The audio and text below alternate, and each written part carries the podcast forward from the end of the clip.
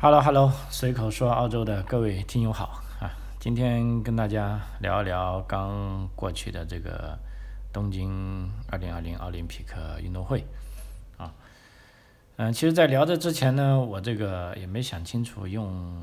什么标题啊，等聊完再说吧啊。因为我的有一部分节目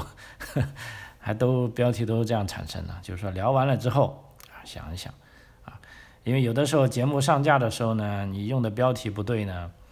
啊，也是要被干掉的，啊，当然这只是在啊中国大陆的平台啊，在海外的平台不会，啊，所以基本上我有一段时间呢，就录音的时候都写上时间啊，就怕有的听友听重复了，因为有的不同标题其实内容一样，啊，啊，那这一次破个例哈，我想一下哈，等录完了再，啊，想。标题啊，如果大家听完这个节目觉得有比我用的目前这个标题更好的啊，也可以告诉我啊，我可以去改一改它啊。嗯，我们知道啊，在礼拜天的晚上啊，在东京啊，可以说是一场非常朴素的啊这个闭幕式，在这个日本东京这个巨大的国家体育场举行啊，这标志着啊为这届寻非同寻常的奥运会啊画上了句号。啊，从某种意义上来说啊，这届奥运会的赛事感觉就像一场幻觉，啊，有时令人信服而且大受欢迎，有时则荒腔走板，令人惊愕。啊，我这次奥运会呢是比较有时间啊，基本上看了各种各样的节目啊，而且澳洲的这个七频道也非常给力，啊，专门搞了一个奥运频道，而且是有高清的啊，幺零八零。I 的这个图片传输的可以说是画质非常漂亮啊，而且每次比赛完呢，他们还有个深夜频道啊，这个也是跟中文有关，因为这一次频道我是第一次看到了，他们用上了中文啊，就深夜啊两个啊简体汉字，还有相应的拼音，那拼音呢又不是标准的汉语拼音啊，是他们自己发明的，叫星夜啊，就是用英文拼出来的啊中文的。啊，发音啊，因为这个跟日本的时差啊，东部时间大概有两个小时，那日本那边比赛完了，这边也就深夜了，所以他这个频道呢，啊，干脆啊晚上的这个聊天的节目，它就叫深夜啊，我觉得啊这个也挺有趣的啊。那么这次奥运会啊，正如这个国际奥委会主席这个巴赫在去年所说的啊，在疫情中奋力推进的。东京奥运会应该是全世界正在经历的这条黑暗隧道尽头的光明啊！然而比赛却总带有这个右臂恐怖的意味啊，与社会隔绝开来啊！同时，东京各地的大型场馆啊，都变成了这个封闭的安全屋啊！啊，事实上啊，我在讲这句话的时候，我感觉到这次东京奥运会的这个开幕式跟闭幕式啊，跟这个比赛。啊，还真的在很多呃方面有这个异曲同工之妙啊，所以从这个层面来看啊，这届奥运会是啊自相矛盾啊，不可思议啊，难以完全理解的啊。它既是一场组织规划和执行的壮举啊，哪怕它到底被是否啊应该举办都存在争议啊，因为在正式。啊，举办之前呢，通过这个日本的民意调查，大概是七成的日本人是不赞成啊举办奥运会的，啊，但后来奥运会还是被举办了啊。那么这个被举办呢，其实主要啊，现在看来是来自国际奥委会的坚持啊，奥委会要啊保持它的信誉啊，因为虽然观众去不了现场，损失了这个现场的门票费。啊，但是通过这个媒体转播，奥委会一样可以把钱收回来，啊，那么最关键的是他的信誉得到了保障啊，因为那么多赞助商，啊，如果这个这届运动会真的被取消呢，那接下来的这个，啊，至少这个经济上的损失不可估量啊，所以在这种情况下呢，啊，还是坚持办了啊，所以他。还被固执的称为是二零二二零年东京奥运啊，事实上今年是二零二一啊。那么的确是啊，这个时光倒流的名字呢，它提醒了所有的人啊，走到这一步的道路是多么的这个蜿蜒曲折啊啊。本质的说啊，它是为电视效果而设计的奇观，有时候刻意的到了荒谬的地步啊，比如说，啊，比赛的实况啊，其实是很安静的，因为都没有人，啊，但是呢，为了让电视观众有一种好的感觉呢，就必须要在背景里掺进这个现场的声音，啊，跟一些喧哗的声音，啊，那所以其实我们在现场，啊，如果有人有机会啊，在现场看比赛，跟我们在电视里看比赛呢是。啊，截然不同的啊，是有很大的区别的啊。那么对于选手而言啊，这届奥运关乎幸存，关乎坚韧，关乎勉强应对啊，以及到最后即使未能实现目标，有时也可以接受的心态啊。然而，即便是这个呃奖牌的获得者啊，对于来到这里，对于忍受这个历史上最诡异的奥运之一的这个。疏离的环境啊，也会有矛盾的感觉啊。例如这个美国的短跑选手这个艾利森·菲利克斯，他就说啊，我等不及要回家了啊啊！虽然他只赢得了一个短跑的铜牌啊，但是他他说他数着日子，已经没剩几天了啊。因为新冠疫情啊，迫使这个所有的选手在没有家人跟朋友啊，更不用说粉丝了。啊，在这些情况下呢，进行旅行比赛，啊，他们的大部分时间啊，只能啊寓于自己的房间啊和专门安排的大巴车，还有体育馆啊，那么是典型的啊三点一线啊。当然，我看深夜这个节目呢，还介绍他们去啊这个他们入住的酒店啊，这个奥运村里的一些便当啊，说这个日本的便当啊，这次的确是啊非常著名啊。尽管奥运会对日本的持续影响啊，可能要到几周后才能确定，啊，但现在的迹象啊，尤其是前几周的这个迹象表表明，啊，这次建立的这个所谓奥运泡泡啊，就是说切断成千上万名这个啊从国外来的选手跟东京居民的接触啊，这个健康方案呢，目前似乎是起到了作用啊，至少在短期内如此啊，因为在上个礼拜五这个新闻发布会上。啊，奥林匹克主席巴赫他的报告，他说，在奥运期间呢，一共是进行了五十七点一万次这个核酸检测啊，那么阳性率仅为百分之啊零点零二啊，可以说是非常低啊啊，但是实现这一点的途径啊，在奥运会里打造一个国际奥委会发言人所说的平行世界的手段啊，无疑是导致了这种啊疏离效应啊，这就导致了所有的。奥运选手啊，他们只能静悄悄的比赛啊，甚至我看到有一些镜头，就当选手一离开这个球场或者离开场地啊，甚至他们比赛的，比如说摔跤类的这个垫子的时候啊，志愿者马上冲上来啊，就向他分发口罩啊，包括那些田径类的也是啊，这么激烈的啊运动啊，刚一跑完啊，休息不久就马上有人主动上来啊，分发口罩跟水啊。所以在整个这个奥运泡泡中呢，一共是有三十八个的比赛场馆啊，变成了这个怪岩的幼灵船啊。过剩的志愿者在没有人流量的地方值守啊，舞蹈团也在空阔的看台前表演啊。场馆的播报员啊，更是兴奋的鼓动啊这个压根不存在的人群啊。所以说，比赛是在世界任何一个地方。啊，无论是你是在斯德摩尔、斯德哥尔摩的运动场，或者堪萨斯城的会议中心，甚至这个迪拜的体育场进行，似乎都可以啊，因为能区别地点的标志实在是啊少之又少啊。如果不是疫情呢，这几乎算是上组织，几乎算得上是组织的最出色的奥运会啊。这有一个专门的奥运史专家叫 David 啊 Wallace。新司机啊，他是参加过十九届奥运会的这个专家啊啊，但大部分人评论呢啊，这一次奥运呢啊，基本上是属于啊，整届奥运会就像是一个没有珍珠的啊蚌壳啊，的确是很漂亮、很完美啊。那么这种空洞感的一方面，是因为在最受关注的比赛项目中啊，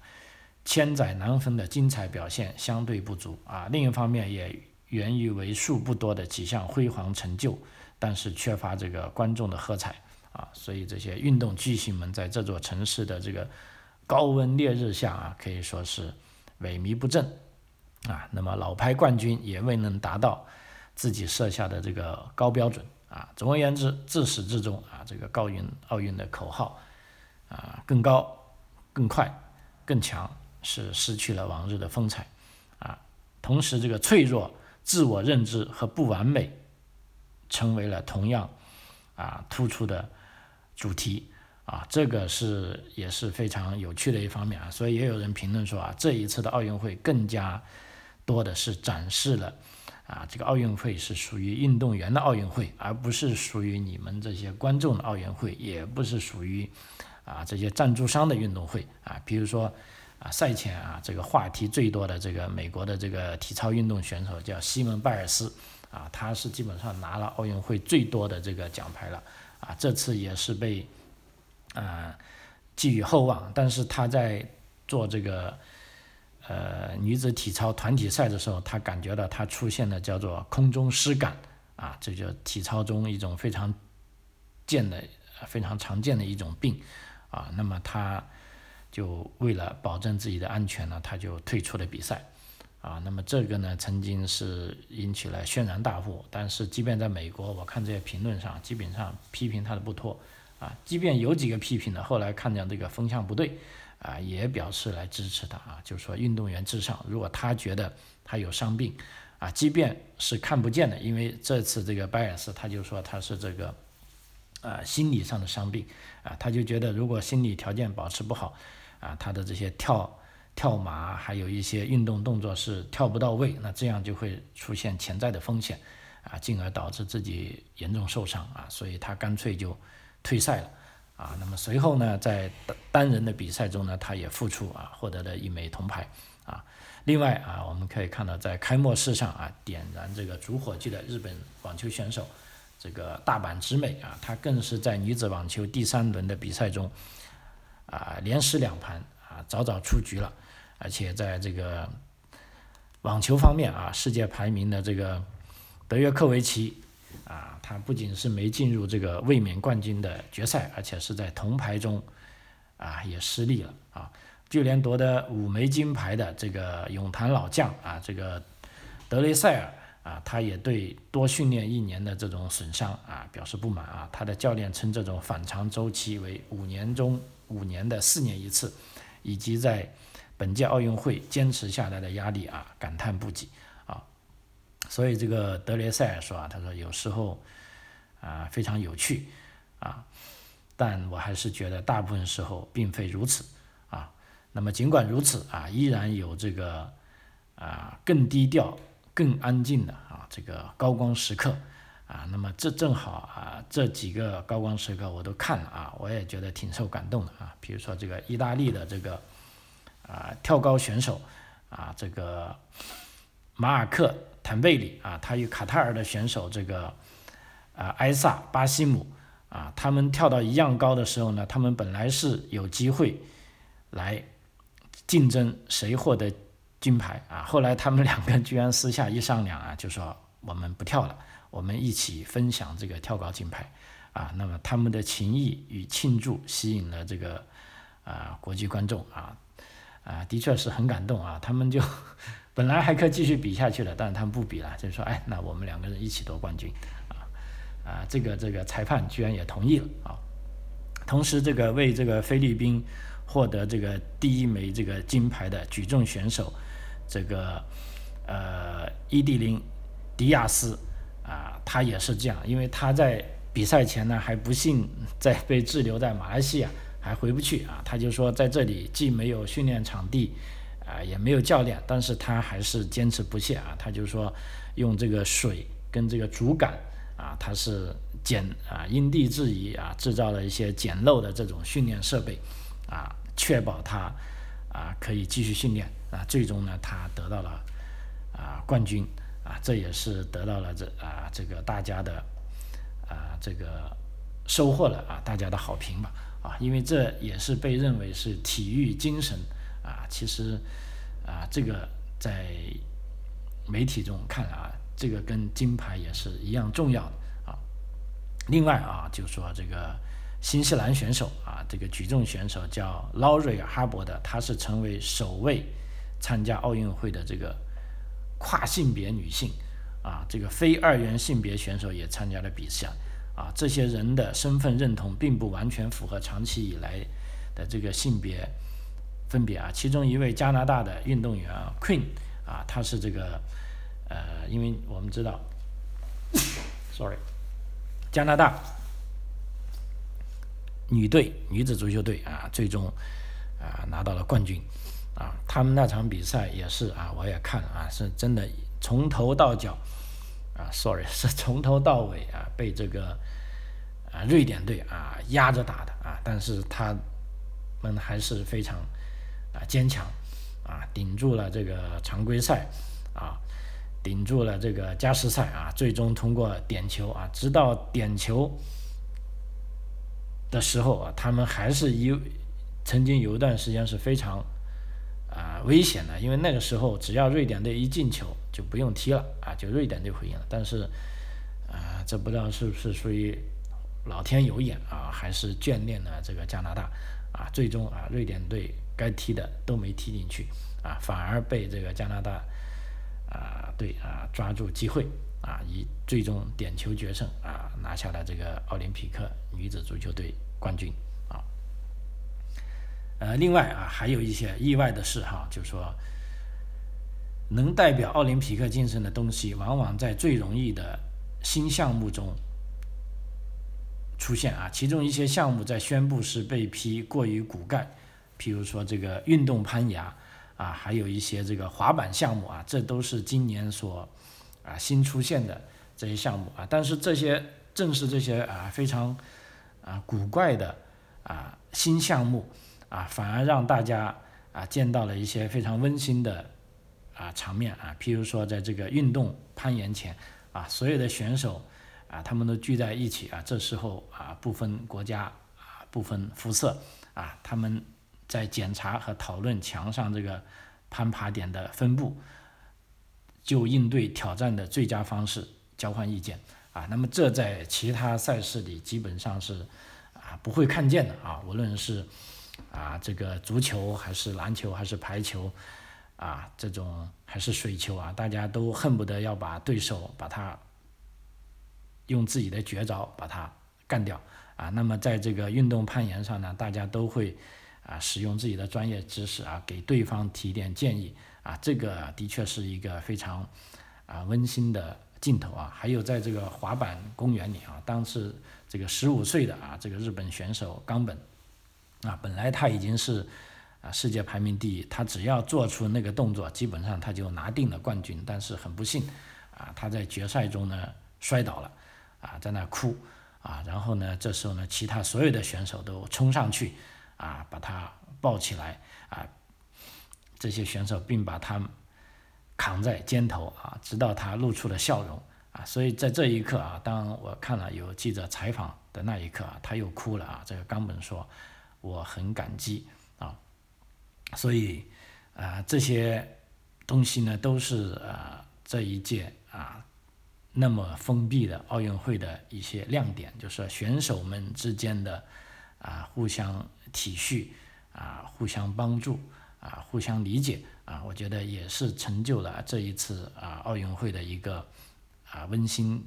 之情啊。另一方面，在场外的啊。啊，我们看一下，就是说为持票者打造的这个宽阔的娱乐场地，比如说这个奥林匹克，呃，Fans Park 啊，就干脆叫它奥林匹克粉丝公园吧。啊，它的园区封锁的围栏后面呢是有大片悬置的桌子和景点，啊，所以不管怎样呢，就当地人啊，东京人还是找到了可以这个管窥奥运会的办法啊，他们能俯瞰在这个小轮车的赛道的这个火车站台上看比赛。啊，还可以在看到运动攀岩墙的立交桥上看比赛，啊，甚至在路边看着这些骑单车的选手，啊，呼啸而过，啊，尽管啊，他们这种啊方式都很快就会被这些啊保安人员或者志愿者要求他们不要驻留，啊，但气氛啊可以说是非常冷清，但这些粉丝呢，他们啊依然是。啊，觉得非常爽的啊，就以这个奥运圣火为背景啊，在这立交桥上啊，偷偷的出去照张相啊，也算是啊感受到了奥运会啊。所以对于这个关注奥运会来说，甚至享受奥运电视转播的人来说啊，啊，基本上还是扣人心弦的啊。但在另一方面，对于这个啊东京啊本地人来说啊，由于这个感染不断的增加啊，很大的一部分日本国民啊依然是感到了恐惧啊。而日日本政府之所以无法有效应对，那奥运会至少是部分的呃原因之一啊。同时呢，在这一次奥运会上，当然我们啊说它独特啊，就说尽管有那么多温馨的场面啊，但是还有一些啊大家可以显而易见啊看得见争议的地方，就说是这个政治争议不断升温啊，毕竟这是奥运会啊，但从未引爆啊，这也许是奥运会这个国际奥委会对各种意外事件的处理啊，比如说一个。白俄罗斯短跑选手啊，他是寻求了这个去波兰进行政治庇护，因为按照他的说法啊，本来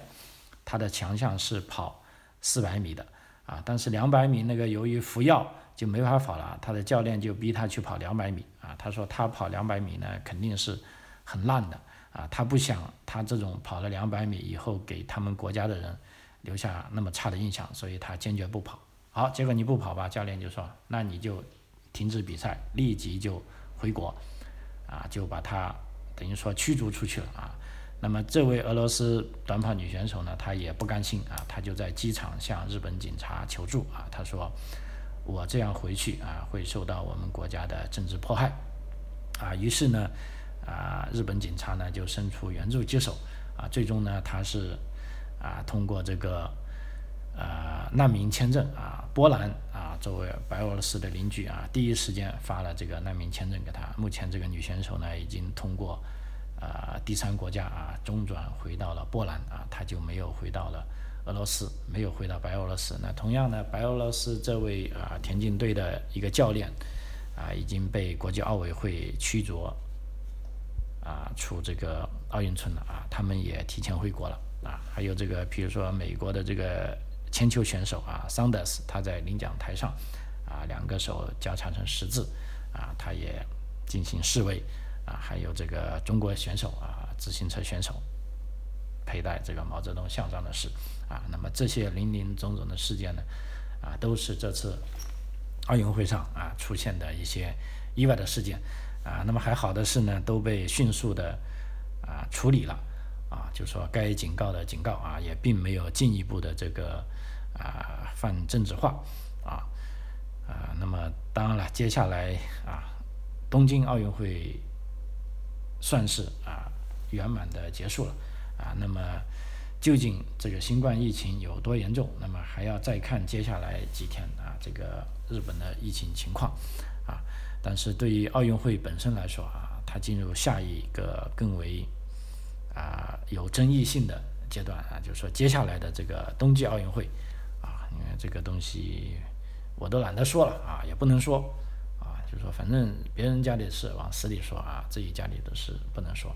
那不能说也不代表它不存在啊，所以在这里呢，大家都可以，